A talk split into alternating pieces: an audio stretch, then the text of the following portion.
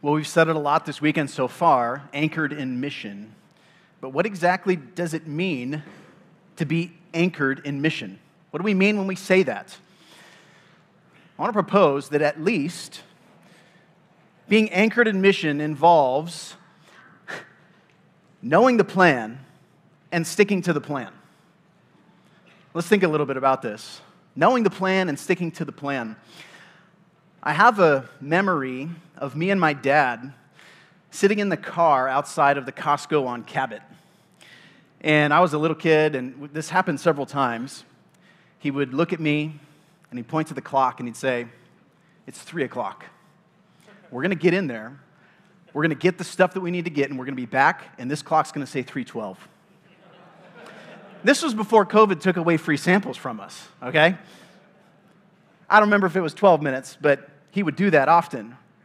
Let's set a goal. Let's get in, let's get out. Now, that's a serious task at Costco because there's a lot of things that can distract you, namely the, the samples, right? You're going from one, you know, you're, you're going on your mission to get your thing, except you see a sample over here. Oh, I, I'm going to try that. Oh, that tastes good. I need to buy that. Okay, and then before you know it, your, your cart is full of all sorts of things that you didn't come in for, and it's taken a lot longer than you expected it to take. So when I would go on these shopping trips with my dad, he would sit there in the car, draft the plan, and then we would enter the store like men on a mission, enter, get what we were after, resist the siren calls of the, uh, the free samples and the $5 rotisserie chicken. How do they even charge that much for the fully cooked chicken, right? We would get our stuff, get to the line, and get out. Are you someone who's anchored in mission? Can it be said of you, when it relates to you and God, that you are a man on a mission for God? You've got that sort of focus, that sort of drive, that sort of commitment. Do you know God's plan? Do you know the plan? And do you stick to the plan? Are you a man on a mission? Can that be said of you? Well, that's our task here this morning is to think about that together. How can we be men on mission for God? Last session was a plea to be anchored in the Word, and this session looks at the contents of the words. The Bible, from cover to cover, communicates a consistent message about what God's mission is. From the beginning of the Bible to the end of the Bible, God's mission is clear, it's consistent. We've said it there's a lot of things that do change in our society. You change, your family is changing before your eyes, society is changing before your eyes. God's mission is one of those things that has not changed. It's been consistent, it remains consistent, and we know how it ends. And you need to be committed to that mission and committed to playing your part in it. So open your Bibles to the first page, Genesis chapter 1. What is the mission of God? I want to answer that question because, as I've said, if you want to be anchored in mission, you need to know the plan and stick to the plan. So, the first point here is to know the plan. Point number one know the plan. I'm going to argue from cover to cover that God's plan is, and we can put this up on the screen, God's mission is to glorify himself by rescuing people. And we can say it that simply, but I added a little bit of clarification. By bringing these people into relationship with him and sharing in his goodness. But the bottom line is God's mission is to glorify himself by rescuing people. That's how it starts and that's how it ends. Look at Genesis chapter 1. Know the plan. Genesis 1, in the beginning, God created the heavens and the earth. And he goes through the six days of creation, and at the end of each day, he says, This is good. This is good. This is good. And then you can see in your Bibles, at the end of the sixth day, he says, This is very good. Verse 25. or uh, he says that it was good regarding the animals there, and then very good in verse 31. So, what was it about the garden that was good? Did it look good? Was it pretty? Was it aesthetically pleasing? Was it in complete harmony and, and, perfection? Yes, I think it was all those things. But I think there's a significant way that God calling his creation good and even very good signals that he thinks that the creation, the thing that he made, is good because it's accomplishing what he intended for it to accomplish. Creation is good in the garden because it's doing exactly what it was created to do. Now, I'm not much of a craftsman, but I did build something recently, and um, we can put it up on the screen. I'm proud of this uh, work of uh, woodworking that you can see here. I've got um, a stand for my outboard motor. Okay, I built that thing from scratch, no plans, no nothing. Just uh, found some scraps in my side yard. You can see some redwood there and some pine painted white. It's just what I had, and uh, I made it work. You know, so, and you know what? When I was done making that thing, I felt pretty good about it. Like, that's good. Now, it's not the prettiest thing. My wife doesn't want us to put it in our living room, but it's good because it gets the job done. It's designed to hold up my motor so I can put it in a bucket of water and rinse it out. That's the sole purpose of that thing. I don't care if it's two color woods, I don't care if it looks good. That's what the purpose is, and I'm hitting the target. And when God creates his creation, he does a much better job than, than my handiwork, right? He makes a beautiful creation. It's perfect, it's beautiful in every way, perfect harmony, perfection. And he says this is very good, and it's doing exactly what he created it to do. He created people to be in relationship with him, to share in his goodness. That's what was happening. And then you know how the story goes. We get to chapter three. There's, there's one great chapter, and then chapter three sin enters the scene.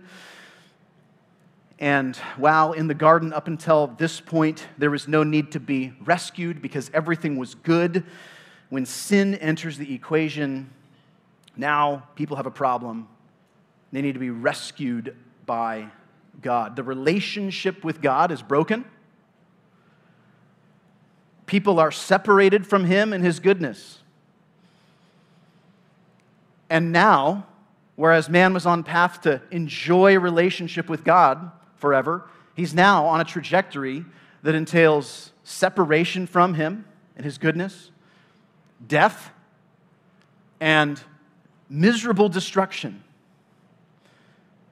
So, God's mission from this point in our Bibles on is to glorify himself by rescuing people, bringing them into relationship with him, and sharing in his goodness. Sure, he knew the plan before the foundations of, of the earth, before time, but in time, this is when man was in need of being rescued.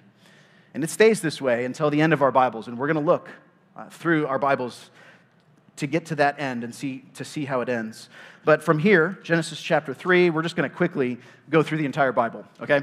Uh, in ch- chapter 12, we meet a guy named Abram. Chapter 12, God forms a covenant with Abram, and he says, I'm choosing you. I'm going to have a relationship with you. I'm going to share my goodness with you. I'm going to bless the nations through you. So he's executing the plan. So God said to Abram, verse 1, Go from your country and your kindred, and your father's house, to the land that I will show you, and I will make you a great nation. And I will bless you, and I will make your name great so that you will be a blessing. I will bless those who bless you, and him who dishonors you I will curse. And in you all the families of the earth shall be blessed. Pretty significant promise here that through this man, God would bless and reach and form a relationship with the nations restore them back to being in right relationship with Him. And so, as the Old Testament unfolds, we realize that this man, Abram, has a family. The family becomes a nation itself, Israel. Israel is God's um, people, and he has a special relationship with them, forms a covenant with them, gives them his law, tells them how to live right with him. It goes on. uh, in, within that nation, there's a king. His name is David. David is promised to have a son, a seed who will, uh, through whom God will continue his plan and save the world. We get through, in our Old Testaments to Isaiah chapter 66. And you flip there. Isaiah chapter 66 in verse 18. God says, I, I know their works and their thoughts. Isaiah 66, 18. And the time is coming to gather all nations and tongues, and they shall come and see my glory. I will set a sign among them, and from them I will send survivors to the nations, to Tarshish, Pul, Lud, who draw the bow, to Tubal and Javan, to the coastlands far away that have not heard my fame or seen my glory, and they shall declare my glory among the nations. They shall bring all your brothers from all the nations as an offering to the Lord.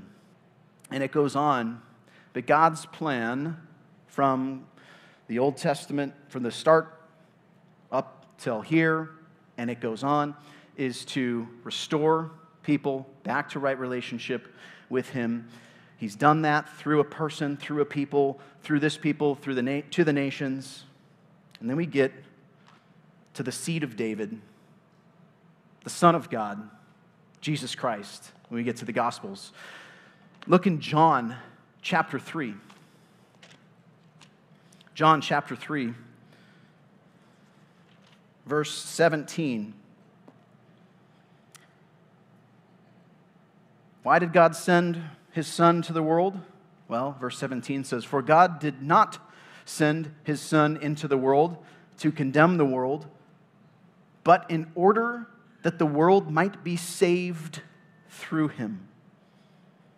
God sent his son to rescue people, to be that agent, to rescue people, to execute the plan, to live a perfect life, to die as our substitute. So God himself takes matters into his own hands, comes, condescends, walks the earth in the form of Jesus Christ lives, dies as our substitute, makes a way for us to be right with God and to be back in relationship with Him because our sin separated us from Him. So here's how God determined to go about accomplishing His mission through Christ. We flip over to John chapter 14. Jesus is on earth for a short period of time accomplishes his mission to live and die as our substitute. And look at verse 25. These things I have spoken to you while I am still with you. John 14, 25. But the Helper, the Holy Spirit, whom the Father will send in my name, he will teach you all things and bring to your remembrance all that I have said to you. Peace I leave with you, my peace I give to you. Not as the world gives, do I give to you. Let not your hearts be troubled, neither let them be afraid. The Holy Spirit is going to come when Jesus leaves, and he's going to fill the, to, to dwell inside of believers and equip them, help them, assist them to now carry out this mission in the absence of Jesus. Because John goes on to say in chapter 20, John chapter 20, Verse 21 Jesus said to them again, Peace be with you. As the Father has sent me, even so I am sending you. And so God's plan is continuing to unfold through Abraham, through Israel, through the seed of David, through Jesus Christ, now through the disciples. Because Jesus fulfilled his mission, he died, he rose, he ascended and he left the Spirit in his place so that his disciples could carry out the mission after him. And so here you have the, the Great Commission, according to John. Just as I was sent, so I am sending you. Go and make disciples.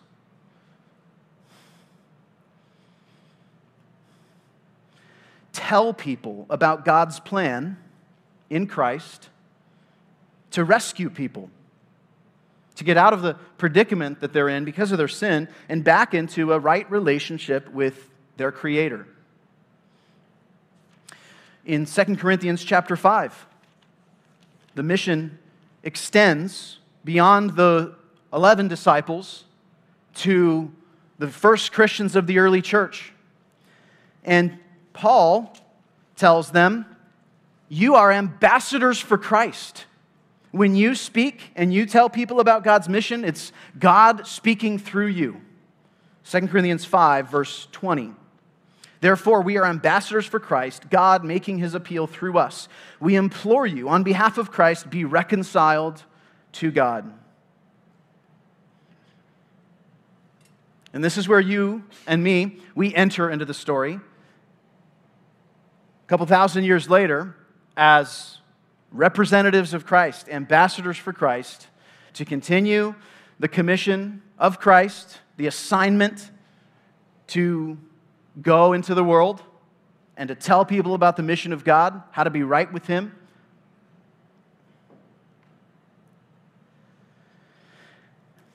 But the Bible gives us history that is yet to take place. So look at Revelation chapter 7. Revelation chapter 7. Look at verse 9.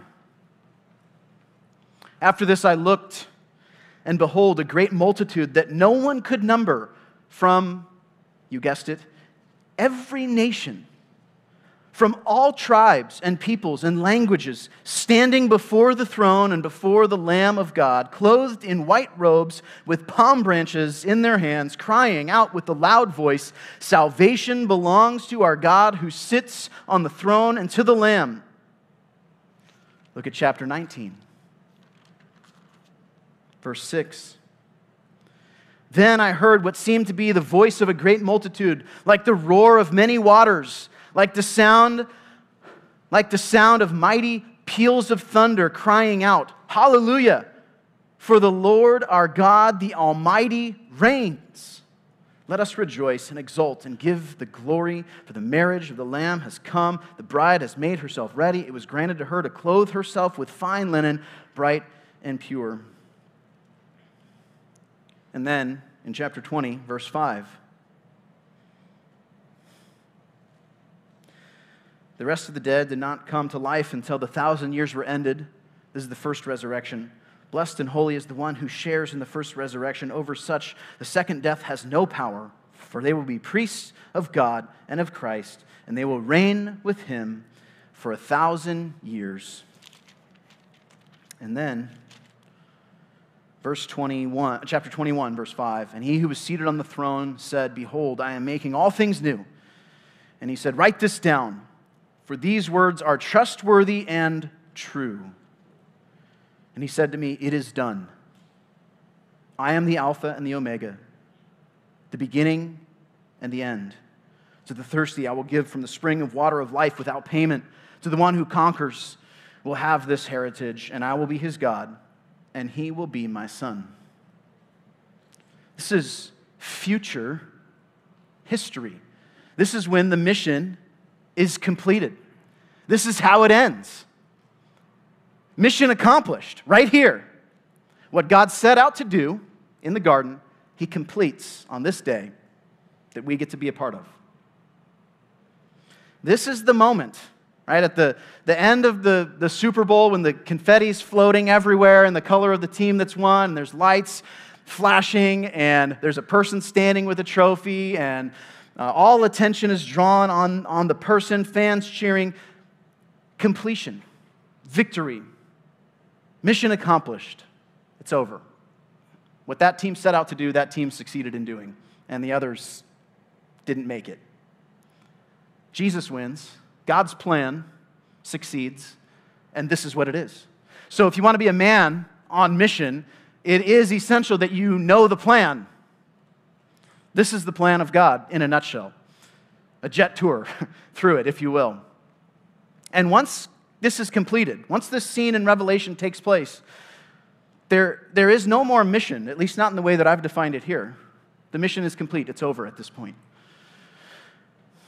God's mission became necessary at the fall when man broke his relationship with God and needed to be saved from his condition. But once God's people are restored, this mission is over. So, this is the mission of God to glorify himself by rescuing people. So, if you want to be anchored in mission, you need to know what that mission is. But knowing theology is not enough, and that's why the sermon doesn't end here. Having good doctrine and clarity on what God's mission is is really important. But it's not the final step in our process here to be men who are anchored in mission. Okay, so point number two, you can you maybe guess what it is at this point, but stick to the plan. You need to stick to this plan. I took my son fishing in Dana Point Harbor recently. We rented a kayak over by Baby Beach and we fished around that, that corner of the harbor where the Ocean Institute is. Maybe you can envision that. And we're in this little like two person kayak and I was shocked at how much effort it was for me to keep us positioned where I wanted us to be in the channel. I mean, there's boats going by, there's, there, there's people, you know, all these pesky paddle boarders going all over the place. And, um, and so I'm constantly positioning us. It's a good thing we weren't catching any fish, you know, because I had to be holding onto the paddle the whole time uh, to keep us where I wanted us to be. And if you know that spot in the harbor, you'll know that there's also some moorings over there. I don't know, like five or seven or something like that. And there were some bigger boats that were moored. And this was before I knew I was preaching on anchored in mission, or at least before I was thinking about it. But I was reflecting on this and just the difference between being in this little, you know, floating piece of plastic, getting like we're inside the harbor, so you know we weren't out in the open sea. It wasn't as, as bad as it could have been. But even just the tides and the movement of the waters, it was constant work for me to keep us in one spot. And such a contrast between us and these bigger boats that are anchored to those uh, moorings there, and just constant, steady. They were there before we came. They were there when we left. They're, maybe they're still there that now. I don't know, but that's the contrast. And I think the reality is the way drift works is if you're not anchored, drift is the automatic result. Drift happens automatically when you're not anchored. So we know the plan of God, we know the mission of God, we say we want to be anchored to the mission of God. That's great. Are you are you thinking about that? Are you committed to staying there? Because if not, then you are drifting. You have drifted. And there's a lot of things for us to keep in our minds as Christians, but as we pause right now and consider our, the mission of God and our place in it, I just want to challenge you to consider have you been drifting away from this plan? Have you been living like a man on a mission for God to be His representative to accomplish His plans here? Let's get anchored to the mission of God. And here's a couple ways. I'm going to give you some subpoints. Letter A pray for God's mission. Matthew chapter 6, Jesus gives the, the model prayer. He says, the disciples say, How do we pray? And he says, Well, here's how you pray. You know how it goes Our Father in heaven, hallowed be your name. Your kingdom come, your will be done on earth as it is in heaven. The opening words of the model prayer are a call for us to pray for God's mission to be accomplished. Right? Hallowed be your name, your kingdom come. Let your mission succeed. Let it come to fruition. Let it be completed. That's the prayer that Jesus wants us to pray. You think mission should be on our mind? You think it should be at the forefront of our prayers? I think so. So let's pray for God's mission if we want to be anchored in it. Jesus instructed us to pray this way. Look at Ephesians chapter 6. Turn there with me. Ephesians chapter 6, verse 19.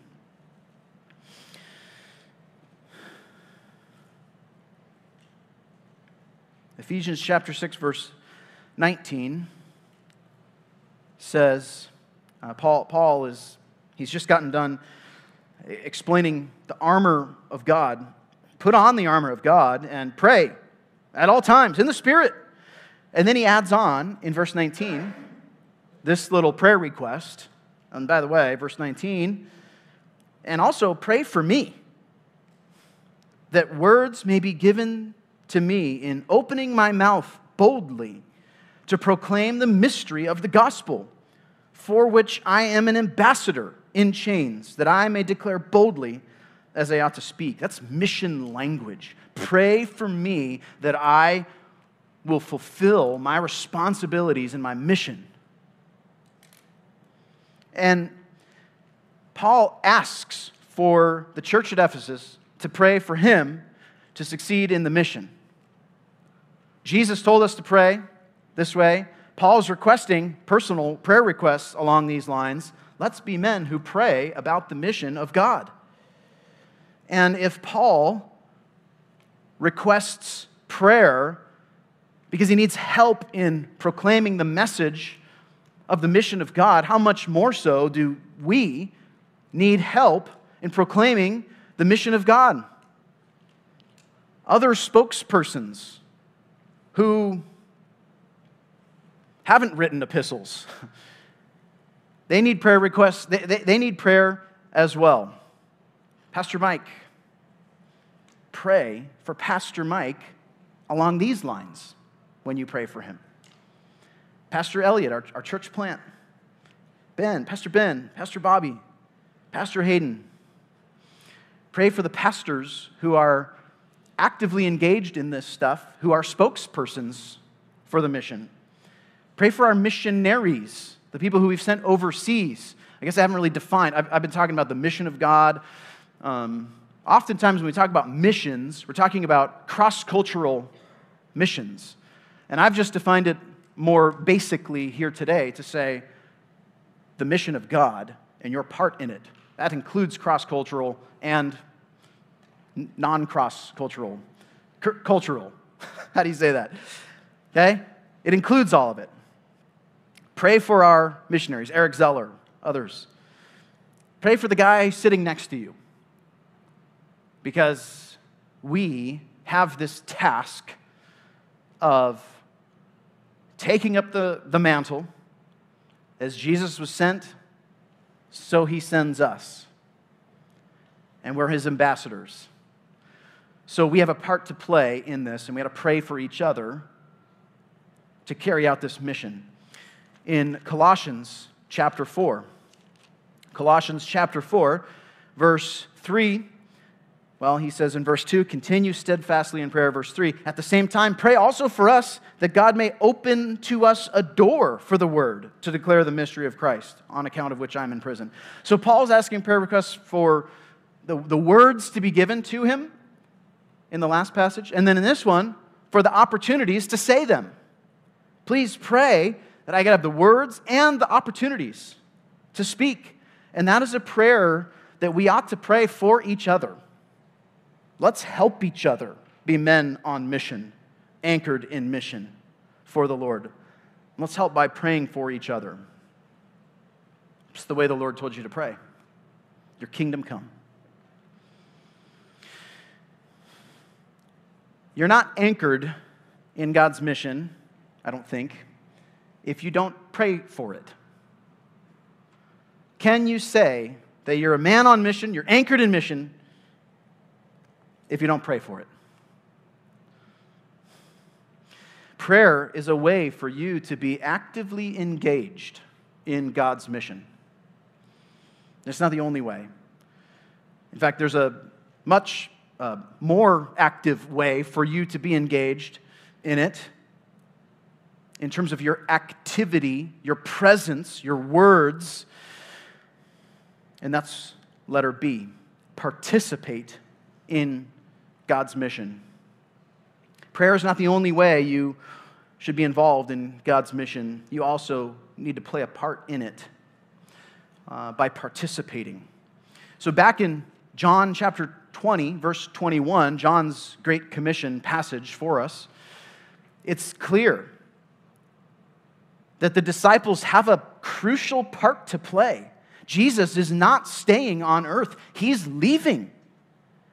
And the mantle falls to the disciples. And the disciples pass on the mantle on down the line to us today. This is how the mission of God proceeds is through his mouthpieces, which were the 11 disciples, the early church, and now you and me. You need to recognize that you have a part to play in God's mission. If you're a Christian, you have a responsibility. So it's important to know the plan. And now, in, in knowing the plan, you can effectively contribute and fulfill your responsibility in this plan. So you play a part in God's mission being carried out. You get to play for the, the winning team. This means that your entire life ought to be directed to this end. You're on a team, you're part of the church, you have a mission, you have a responsibility. So you're not a businessman, if, if you are a businessman. You are a businessman for the sake of God's mission. It's a fundamental shift when you become a Christian. You're on a team, you play a part. Whatever your profession, you're there, you're not just that, you're that for the sake of God and His mission. You're not a husband you're a husband for the sake of God and his mission. You're not a father. You're a father for the sake of God and his mission. This transforms your perspective of every circumstance, every job, every encounter, everything you do to become eternally meaningful. The, the real, the, the reality of things is that every situation, every job, every encounter, you are a man for God. And maybe you haven't delivered and represented in the way that you should in those instances, in that job, in that family, in that marriage. But that is the reality. You are a husband for God, you are a worker for God and His mission. So let's start lining up our actions with the reality of things and telling people about the mission of God.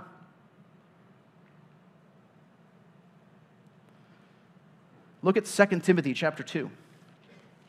2 Timothy chapter 2. This is Paul's attitude. It's Jesus' attitude too. I mean, do you ever think about this? Was there ever a time in Jesus' life when he went off mission just for a moment?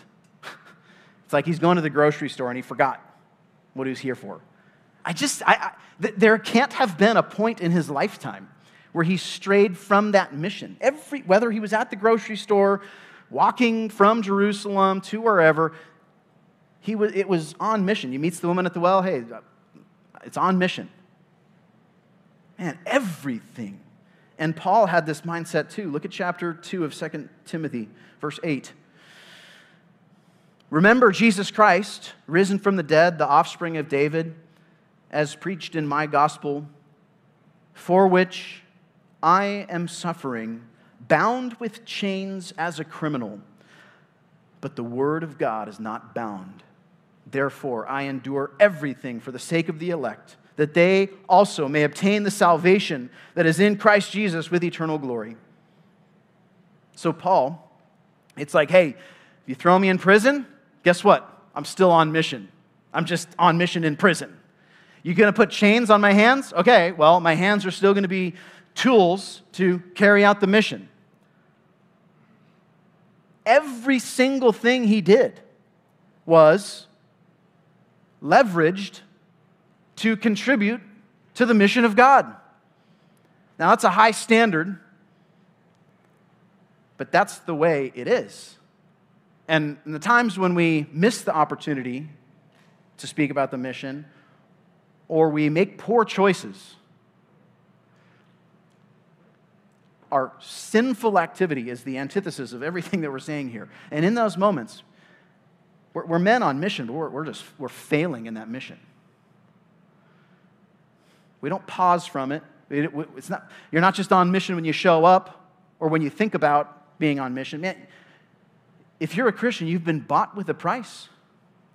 And so God now owns you as his ambassador, his representative in the world. So let's represent him consciously, effectively, fruitfully, as contributors to his mission. This means we should view Orange County as our mission field. Okay, this, this is, okay, unless you're going to go on a cross cultural uh, mission sometime soon or plant one of our churches, this area is your mission field. And you are an ambassador for God here. And this mindset changes every encounter, every work relationship, every neighbor, every acquaintance, every friend. It transforms the way you think about Orange County and the, the rules and things that you put up with to live here. I think we've all talked about some of the frustrations uh, that we've been experiencing in light of uh, our culture today. And maybe at times you feel like, man, I'm so sick of it here. I just want to pick up and move right? And that might be a legitimate feeling that missionaries feel often, right? Man, I'm so sick of it here. I feel like picking up and moving. I, I just want to get to a place where people think the way I think and act the way I act, and I just want that. Yeah, but, but this is where God has you. This, this is your mission field. The people who are saying those things are recipients of your witness. You bring the words of Christ to them. So rather than seeking to situate yourself in a context where you fit better, view your life as a, one of a missionary, and you get to advance the gospel here until God moves you somewhere else.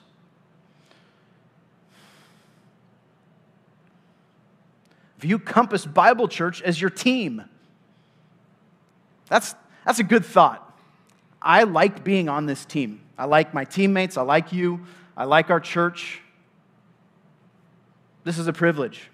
We get to do this kind of stuff, men's conference. We get to hear Pastor Mike preach from this pulpit every week.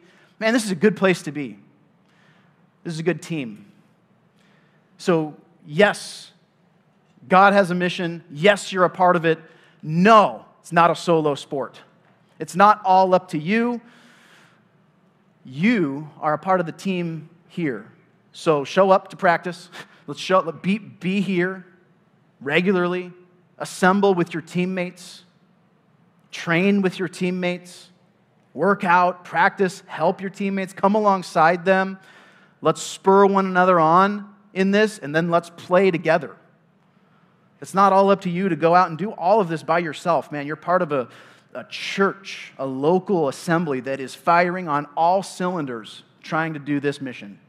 So come on board here, join the team, participate on the team, find a role, find something that you do that contributes to the cause, and do it well.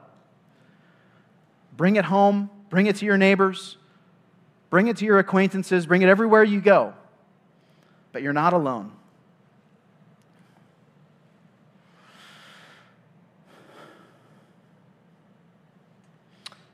I haven't really been watching the, um, the World Series too much. You guys been watching it? I normally do, or the, the you know the postseason, building up to the World Series. Um, postseason baseball is exciting. It's thrilling. It's intense. Every pitch, every moment, there's tension. You can feel it, and we're in it right now. So let's just say we don't know who's going to win the World Series but let's just say that it, it's going to be the Dodgers, okay? And we're able to go back in time. I, I, don't know, maybe this is a bad illustration because you hate the Dodgers and it just doesn't work from here on forward. But just, okay, you're able, to, you're able to go back in time to the beginning of the season, and the manager of the team looks at you and says, Hey, I, I want you to play for us this year. Or if you were the guy who was throwing 50 miles an hour out there at the speech, speed pitch thing, um, I want you to coach for us this year, whatever. The, the manager is like, Be part of the team with us at the beginning of the season. And you had the advantage of knowing the future that this team was going to win. What a great opportunity that would be to join the team at the grassroots level at the start of the season. You're there for spring training, and you get to work with the team and be part of the cause through the regular season, into the postseason, through the World Series to the last pitch of the last game to the victory. To when the confetti's coming down and you have that moment that we talked about. Man, what an opportunity for the manager to look at you, at the, to look at you in the eye and say, be part of this team. Join us this year. We're going we're going to win. And in a very, very real sense, that's exactly what has happened with Jesus looking at his disciples and in turn looking at you, saying, Be part of this team. We're going to the end. We are winning. And I want you to be a part of it. What an opportunity for you to contribute to this.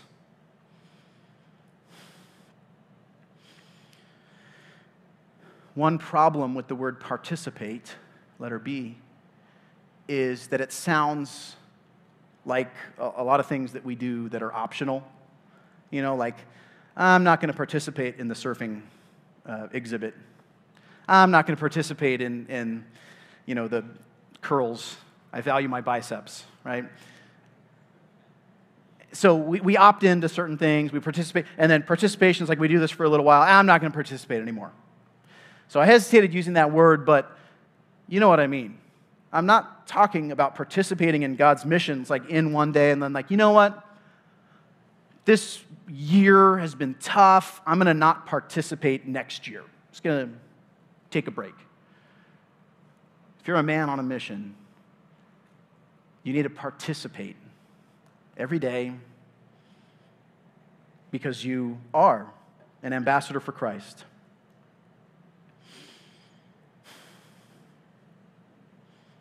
How often do we fail to participate? Do we stray off mission? Do we forget our job? Miss the opportunity? We got to be committed to participate daily in God's mission. So, you're not anchored to God's mission if all you do is pray for it. You're also not anchored if all you do is pray and participate. I want to provide you with a third task here to sticking to the plan. Letter C provide for God's mission.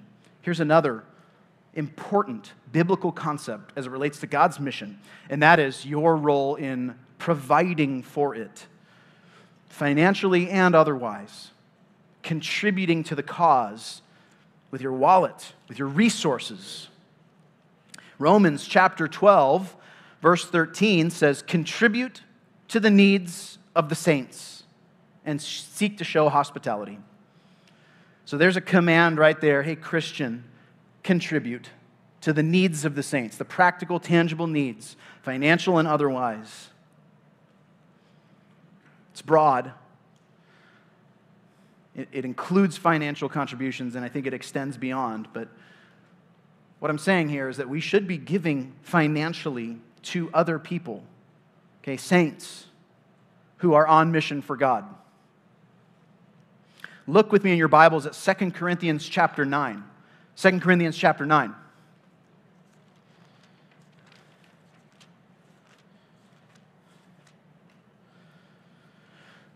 Verse 10. And really, it starts in verse 6, talking about a cheerful giver. But look at verse 10. He who supplies the seed to the sower and bread for food will supply and multiply your seed for sowing and increase the harvest of your righteousness.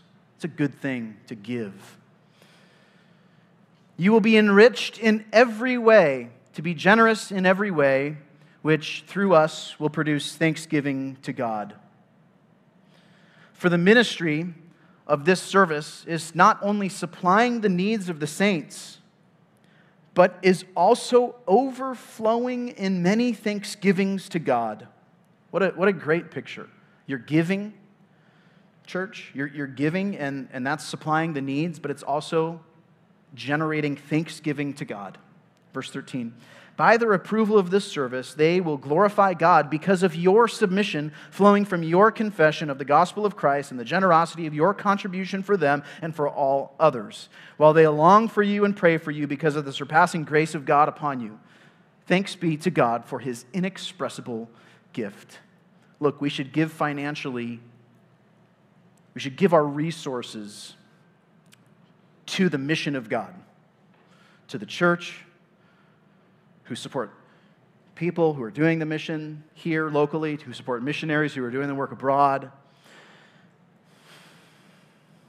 We should give. Now, the great irony here in talking about providing for God's mission, think about that with me for a second.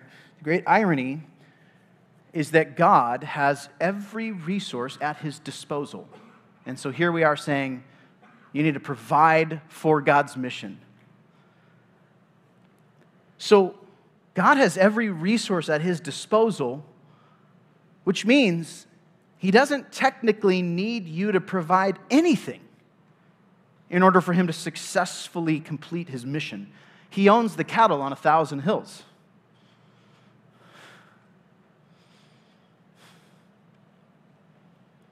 In fact, he doesn't need you to technically pray for God's mission either. And you know what? When it comes to our participation, he, he doesn't need that either, technically speaking. In fact, God is capable of accomplishing this mission with the snap of his fingers in an instant. A lot faster, a lot more efficiently, a lot more cleanly than getting me and you involved. Yet, here we are looking from cover to cover in our Bibles today, seeing here's the mission of God, and here's where we fit into it. And finding God's mission is to rescue people, and He wants us to pray for it, He wants us to participate in it, and He wants us to provide for it. So there's some irony here. I don't need it, but here's what I want you to do rescue, salvation, it's God's work. So, why does he incorporate you into his mission? Well, one answer is he shares his work with us, he lets us help. We moved into our house that we're in right now like um, two years ago, and we demoed some stuff, knocked out some walls, ripped out some carpet, you know. Um, I took a, a, break from work here to go and do work there and um, rented a huge dumpster and filled the thing up. But there were a couple points during this short stint of demo where Bethany, my wife, would bring the kids over to help, right? They, I mean, they want to pick up a sledgehammer and hit a wall, right? Don't, you, don't we all? And so they would come over, and of course, mean, you know how this goes. They, they come over to help, which is mostly unhelpful. Uh, it's like, all right, put the, put the tools away, unplug the power cords, or un- unplug the power tools. Like, um, kids are coming. Do you guys have shoes on? All right, good. So they come in and, and like pick up a hammer and start swinging it around, and it's like, wow, you know. And, and so it's like, all right, grab this hammer and hit this wall right here. And I'm like holding and I'm helping. And, and so all the kids, they participated in the, in the demolition of the house and they would hit a wall, knock something down, and throw it in the trash can, usually make more of a mess than um, is necessary. Uh, but they contributed. They've got the photos to prove it. And so you, you know how this goes. I mean, why, why did we include them in the construction job? It's not really because we needed the help. It's because we wanted to share in the joy of the work. We wanted to share in the opportunity to be part of it. I was willing to share some of those jobs with them for their sake. I let them help me, which was more work for me, for their sake, so that they could share in the joy. That's one reason. Another reason God incorporates you, I think, is because it's good for you. It's good for you to put your money where your mouth is, isn't it? You say you're on mission for God, well, give to it. It's good for you to serve other people and become more selfless and participate in God's mission with your time, your effort, and your energy. You say you like the cause. Well, it's good for you to put your time and your sweat where your mouth is. It's good for you to pray and grow in dependence on the Lord, isn't it? Living on mission for God is the best way to live. Because this is what God created you to do bear His image, represent Him. So, when you find yourself in the likely scenario of feeling unworthy for the task, unworthy, unskilled, unqualified enough to really be useful, there's good news. Last night, Pastor Mike talked about how he knows everything. He's very aware of your incompetence, he's very aware of your lack of skills, he's very aware of your inhibitions. Yet, he looks at you anyway and says, I want you. I want you to contribute. I want you to be on the team. Join me in my mission. I can do it without you, but join me. And this is how I'm going to go about accomplishing it. It's through my instruments, my people, to the nations. Join me. So, know the plan, stick to the plan. And here are some ways to stick to the plan. And if you're going to claim that you are anchored in mission, then you need your mind, your actions, your finances to show it. And really, that, that's what we've tried to do here today is think about our, our mind being on mission in, in terms of prayer, our actions being on mission in terms of participation, and our finances being on mission in terms of providing. Full, full orbed, whole person investment in this thing. I think that's what it means to be anchored in mission. Let's pray.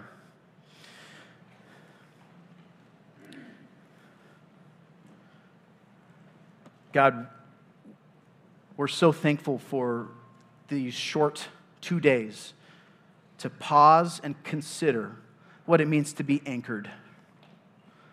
Help us, Lord, to be anchored in your mission, in the ways that we've discussed, in the details of our daily lives, to represent you well. Thank you for the opportunity and the privilege of participating with you in this task. Help us as a church to sharpen one another to this end. In Jesus' name we pray. Amen.